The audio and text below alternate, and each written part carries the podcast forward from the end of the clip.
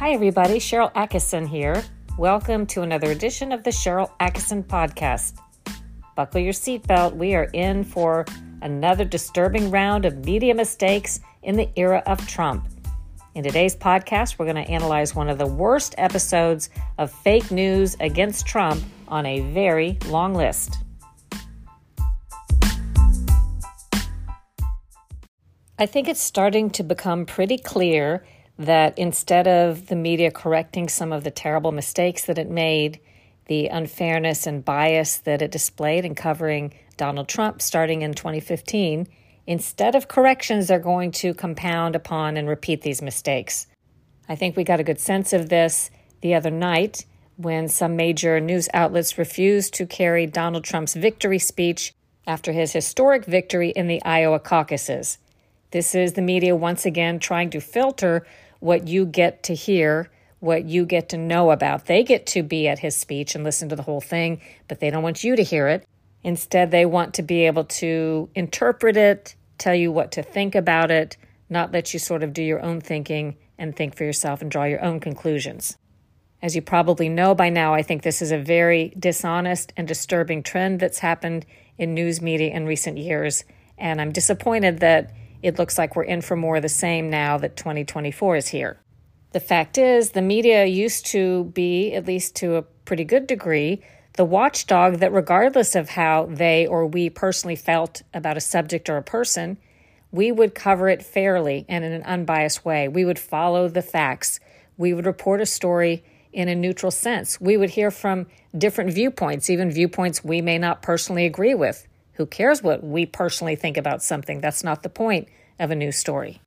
But we've seen that the propaganda and the bias runs so deep in the news media now that even when there's a really good story to be found or interesting and important information to be disseminated, they're not going to do it if it's something they don't want you to hear or if it's something they want to interpret so that you don't use your own brain lest you come up with what they think is the wrong conclusion.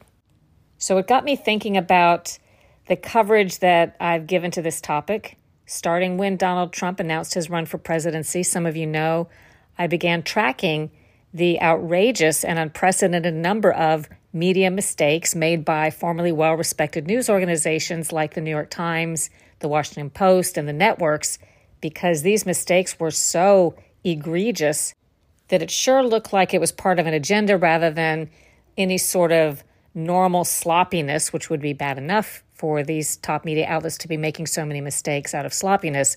But it looked like more than that, particularly because the mistakes tended to always cut in one direction against Donald Trump. And again, there was a time when the media might have been counted on to report fairly on somebody, even if they didn't like him, but this turned out to usually not be the case with Donald Trump. The media never wanted to be doing anything that could be interpreted as them defending him or saying that he was right about something even when he was, or we, even when he had been unfairly attacked or wronged. You can still see the list I kept and put together of the major media mistakes on Trump by going to SharylAttkisson.com. Click or hover over the Special Investigations tab, and you will see media mistakes on Trump. It's quite a list. Then, when President Biden got elected, the question was would this trend continue? Would the media make the same kinds of mistakes and errors against Biden as they'd made against Trump? Maybe Trump was not uniquely targeted by the media. Maybe the media had become conflicted and sloppy, and whoever was president from now on would suffer similarly. Well, three years into the Biden administration, we have an answer to that question, too, I think. And I'm working on a story about that for an upcoming episode of my TV program, Full Measure. And at the same time, I'm continuing to see more biased and unfair reporting and inaccurate reporting. I'm thinking now about the reports of the three illegal border crossers, the sad, tragic story of three who drowned recently, among many, by the way, who have been drowning in the Rio Grande River trying to make the trip to the United States. And the story being that the story that was put out, at least by the Biden administration, that the Border Patrol was kept by Texas state officials, was kept from rescuing them, and so they died. And it turns out, according to new reports based on evidence put and confirmed in a Department of Justice filing with the court as the Department of Justice tries to stop Texas from keeping Border Patrol from going down to the river where Border Patrol has been ordered to let people in by the thousands upon thousands. Texas is trying to stop that. But it's been confirmed that the three poor people who drowned had already drowned before Border Patrol tried to get by the river past the Texas National Guard, which is keeping Border Patrol away from the river.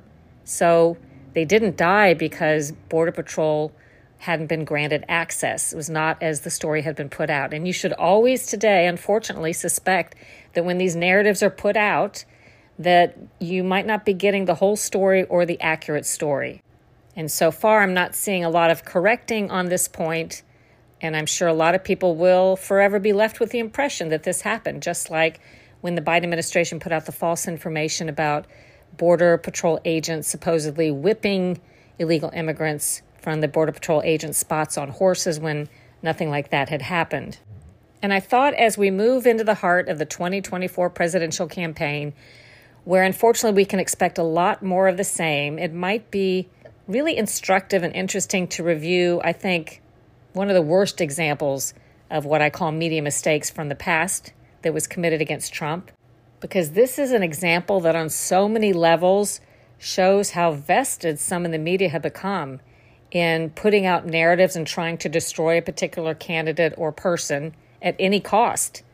And if some of you have read my book Slanted, you will perhaps, as I go through it, recall some about this media mistake, this egregious media mistake but I'll bet you haven't remembered or didn't know about all the facets of it, at least have my analysis of it. We'll get to that right after a short break.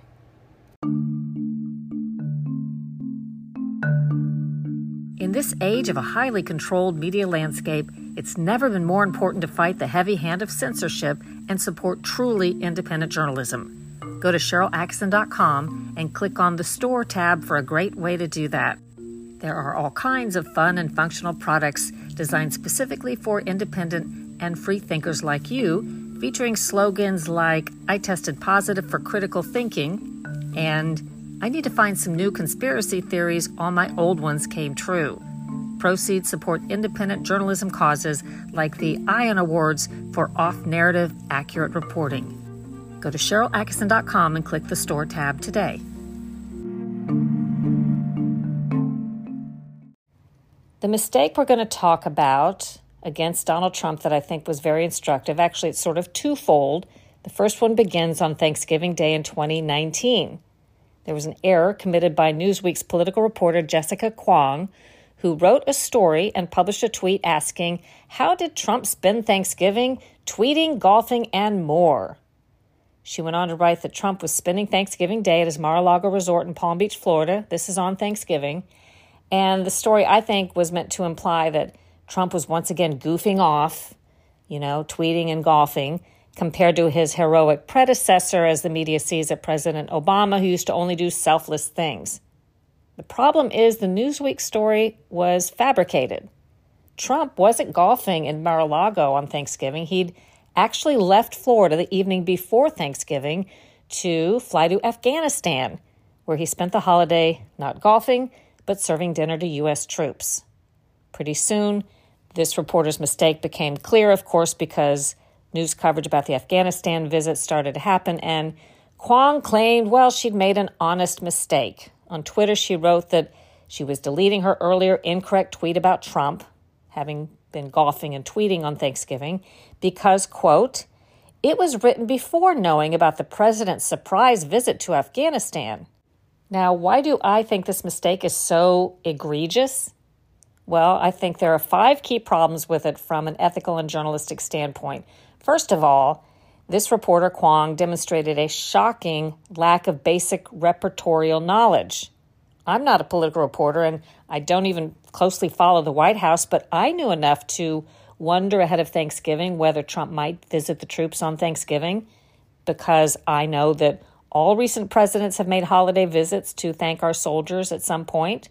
And so one would think that a national political reporter and her editors would know to watch for a possible surprise visit on Thanksgiving by the president. Other reporters, meanwhile, came to Kwong's defense and said, Oh, that's a common practice. Before a holiday, we pre write stories, sort of like we pre write someone's obituary before they die so that it's ready to go when they do pass. The excuse for a holiday is not many people work holidays. We like to pre write our stories and have them ready to go so there's not as much work to do when the holiday actually comes.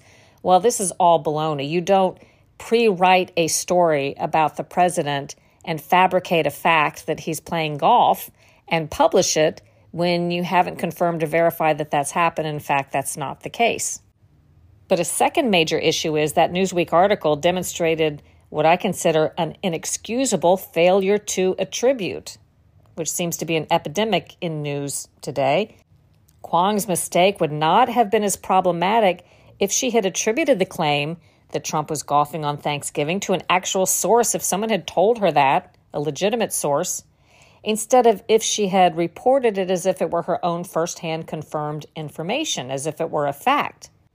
In other words, if someone from Trump's White House had put out the story or the news that Trump was planning to golf or was in fact golfing on Thanksgiving, reporters could report that according to Trump's spokesman, this is what he was doing or planned to do. And then if it turned out not to be the case, well, it's not the reporter that made the mistake, it's that the reporter was given false information by a spokesperson. That's a little bit different. In this case, the Newsweek reporter Kwong simply made up facts of what she thought Trump was likely to do on Thanksgiving and published it as if it were fact and no attribution at all. And she isn't the only one who seems to have abandoned the basic journalistic practice of attributing information to a source. Reporters today are routinely declaring information to be fact as if they've personally confirmed it when they couldn't possibly have done so.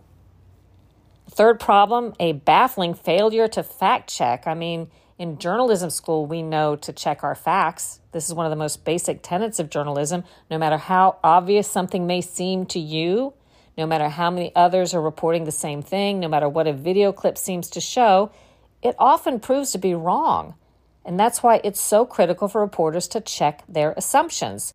Kwong absolutely should have contacted the White House to see if her claim that Trump was golfing on Thanksgiving was true. Again, if people there had said yes and she attributed that answer to the White House, then even if Trump was in Afghanistan at the time, Kwong could not have been journalistically faulted for the mistaken information. She would have done her job correctly. Instead, she reported false information that she made up as if she had checked it. Fourth, a glaring failure to correct the mistake after the fact. Although Newsweek did fix its story, it didn't really correct it. Editors revised it to reflect that Trump wasn't golfing, he was in Afghanistan, but editors called the revision an update. I think that's disingenuous. The story hadn't changed or been updated. Newsweek simply learned its original report was false. That merits both a correction and an apology, which also didn't come. And then, fifth, the false information persisted well after the update. Newsweek retained its false headline stating that Trump golfed on Thanksgiving. He didn't. Now, I go over the story because I think maybe the most remarkable thing of all is that it was a case of history repeating itself, an example of lessons not learned by the media because NBC had generated a similar scandal less than a year before. Also, tying itself into a pretzel to try to make it seem as if it had not bungled the story. And I think that makes this example maybe even more intriguing than the Newsweek example. The NBC saga and mistake began on December 25th, Christmas 2018, nearly eight hours before Christmas Day's official end. The network NBC publishes a headline blaring, Trump becomes first president since 2002 not to visit troops at Christmas time. The story claimed that Trump had broken from a recent tradition of actually visiting troops and wounded warriors. The article took multiple jabs at Trump, all to advance the anti Trump narrative of a president who simply couldn't live up to the standards of his predecessors. But what NBC apparently didn't know was that, contrary to its reporting, Trump had left the White House late on Christmas, December 25th, 2018, to visit U.S. troops in Iraq. What happened when that mistake was revealed is so telling. Like Newsweek, NBC was simply unwilling to admit its mistake. instead of issuing a simple apology saying, well, it originally had no idea that the president had sneaked off to Iraq and that it had wrongly made an assumption without bothering to verify it. Instead of saying that, NBC publishes a lengthy editor's note parsing the definition of what constitutes a Christmas time visit. And it claimed that the original article was technically correct. Sort of like depends on what the meaning of the word is, is. The NBC editor who made this explanation made the argument that, okay, maybe Trump visited the troops around Christmas after all. Yes, he did leave the White House on Christmas to head to Iraq, but he did not arrive in Iraq until after the stroke of midnight.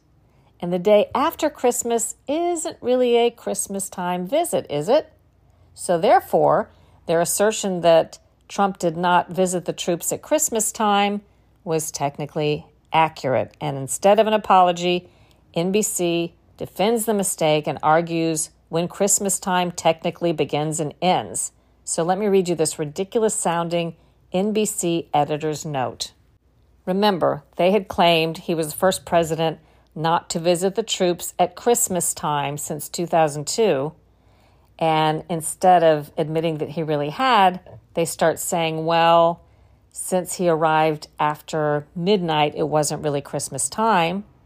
And since that was their assertion now, they have to make an argument as to how to define Christmas time. So here's what the editor's note says. Again, one of the most ridiculous notes I've ever read as a correction or amendment to a story. At the end of Christmas Day 2018, Trump had not visited troops during the holiday season and had announced no plans to do so. They go on to say the article was correct. But on December 26, the situation changed. Trump and First Lady Melania Trump made an unannounced visit to troops in Iraq. As a result, the thrust of this article is no longer correct, even if it was at the time. In the interest of transparency, we are keeping the article on NBCNews.com so that the record will reflect the situation on the day the article was published and are directing readers to the article about Trump's Iraq visit here so they write a separate article.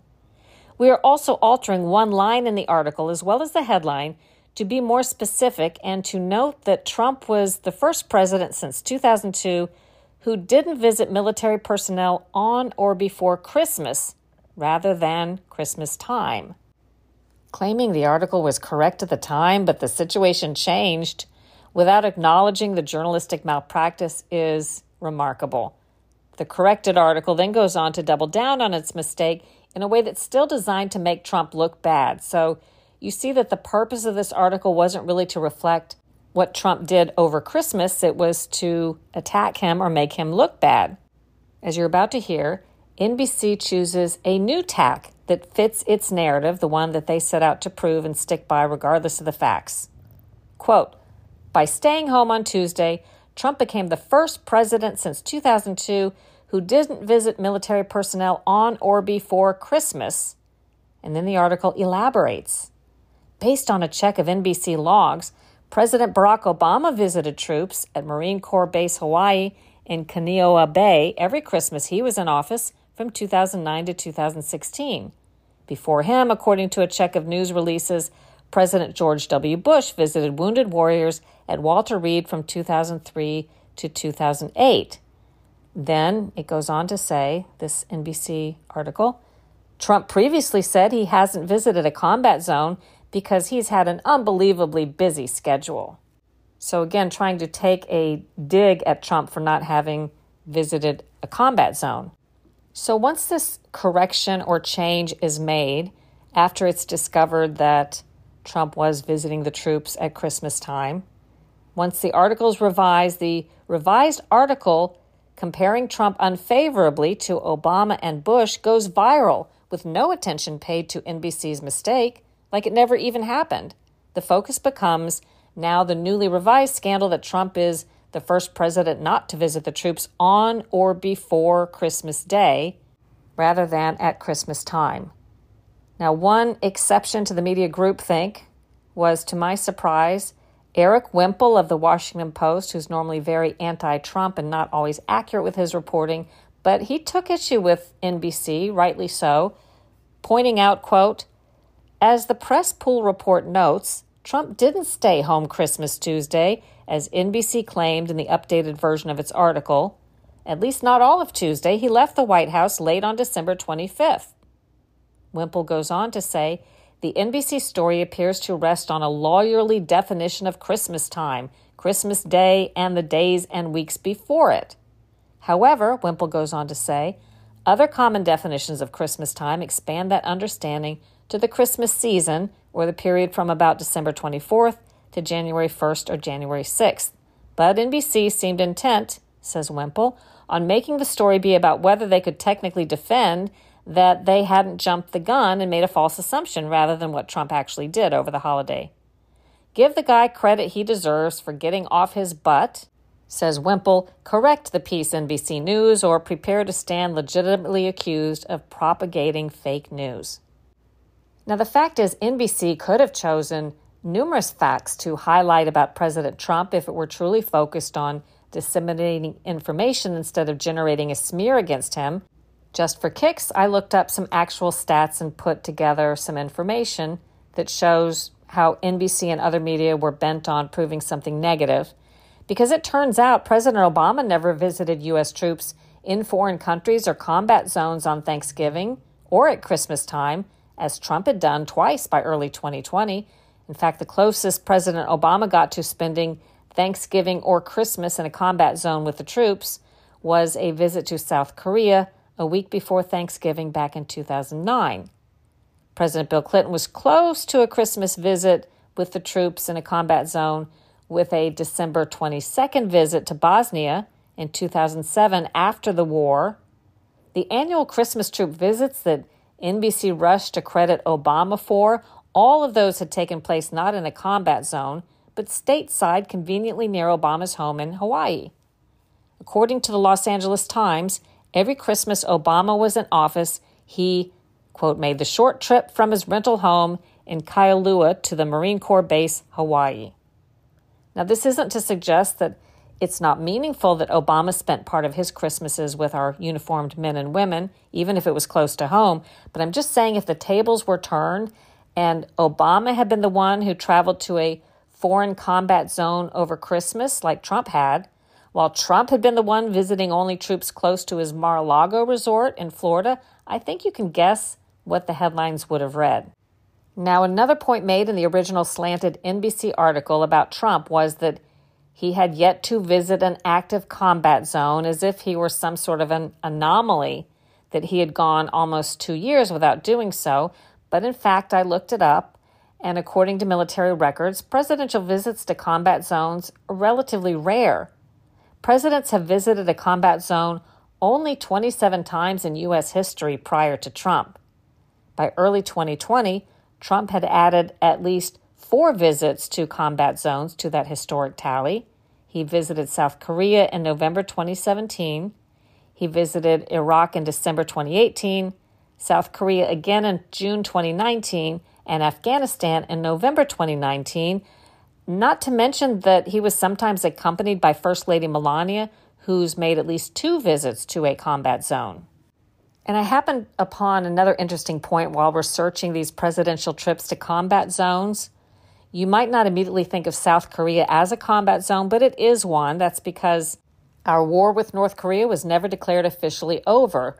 Both North Korea and the United States, which is allied with South Korea, patrol a demilitarized zone that divides the two Koreas.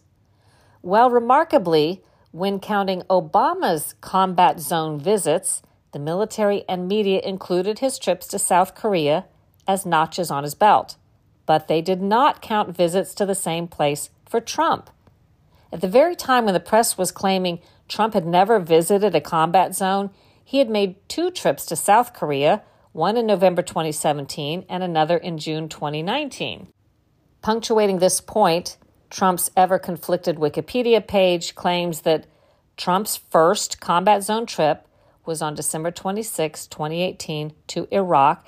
Wikipedia, too, was on the narrative, ignored Trump's earlier visits to South Korea. But in contrast, the official tally for Obama counts all three of his trips to South Korea as visits to a combat zone. Apparently, among the slanted media, South Korea is a combat zone when Obama visits, but not when Trump visits. To prove my point about all of this, how the media often looks for and finds what it wants, regardless of what the facts show, I came up with seven other true headlines that NBC could have written about Trump's Christmas time visit to Iraq, but didn't. So here are the headlines that could have been written that no media chose to write. First of all, Trump becomes the first U.S. president in 16 years to visit U.S. troops in a combat zone. That was true, but not reported. The last one to have visited U.S. troops in a combat zone was Bush back in 2003, before Trump. Here's another headline that could have been written Trump is one of only three U.S. presidents to spend Thanksgiving Day with U.S. troops in a combat zone.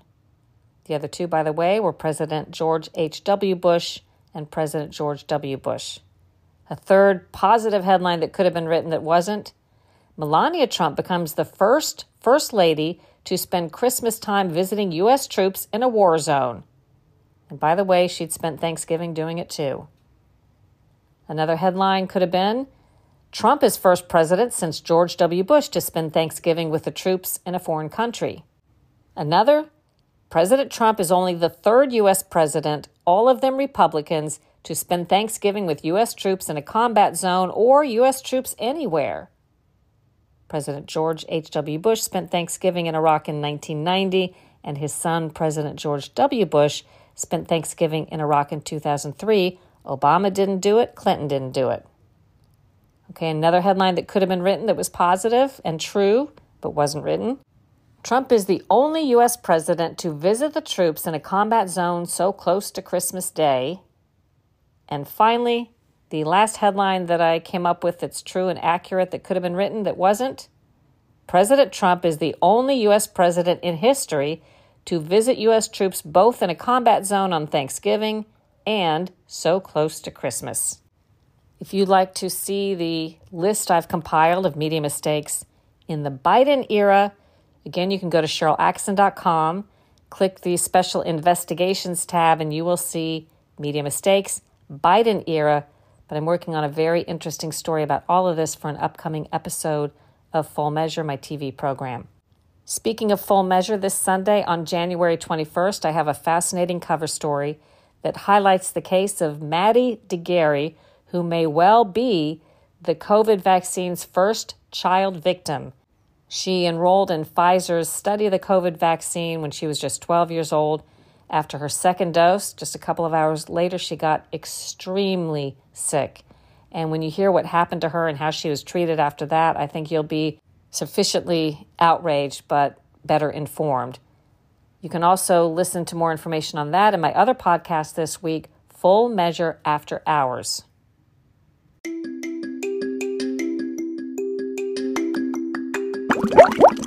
Introducing Whipped Seafoam Body Butter by Cyrene Cosmetics.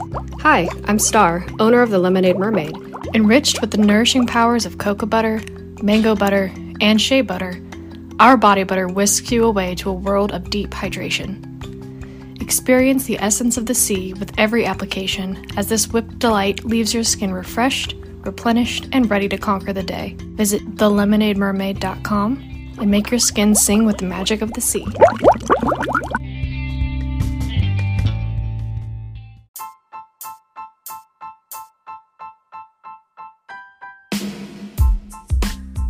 Thanks for listening, everybody. I hope you enjoyed today's podcast and that if you did, you'll leave us a great review, subscribe, and share it with your friends.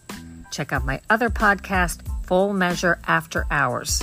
And now you can support independent journalism causes by visiting SharylAttkisson.com and clicking on the Store tab. There are some thought provoking and fun products designed exclusively for independent and free thinkers like you, such as products with the slogan, I need to find some new conspiracy theories. All my old ones came true. Proceeds benefit independent reporting causes. Do your own research, make up your own mind, think for yourself.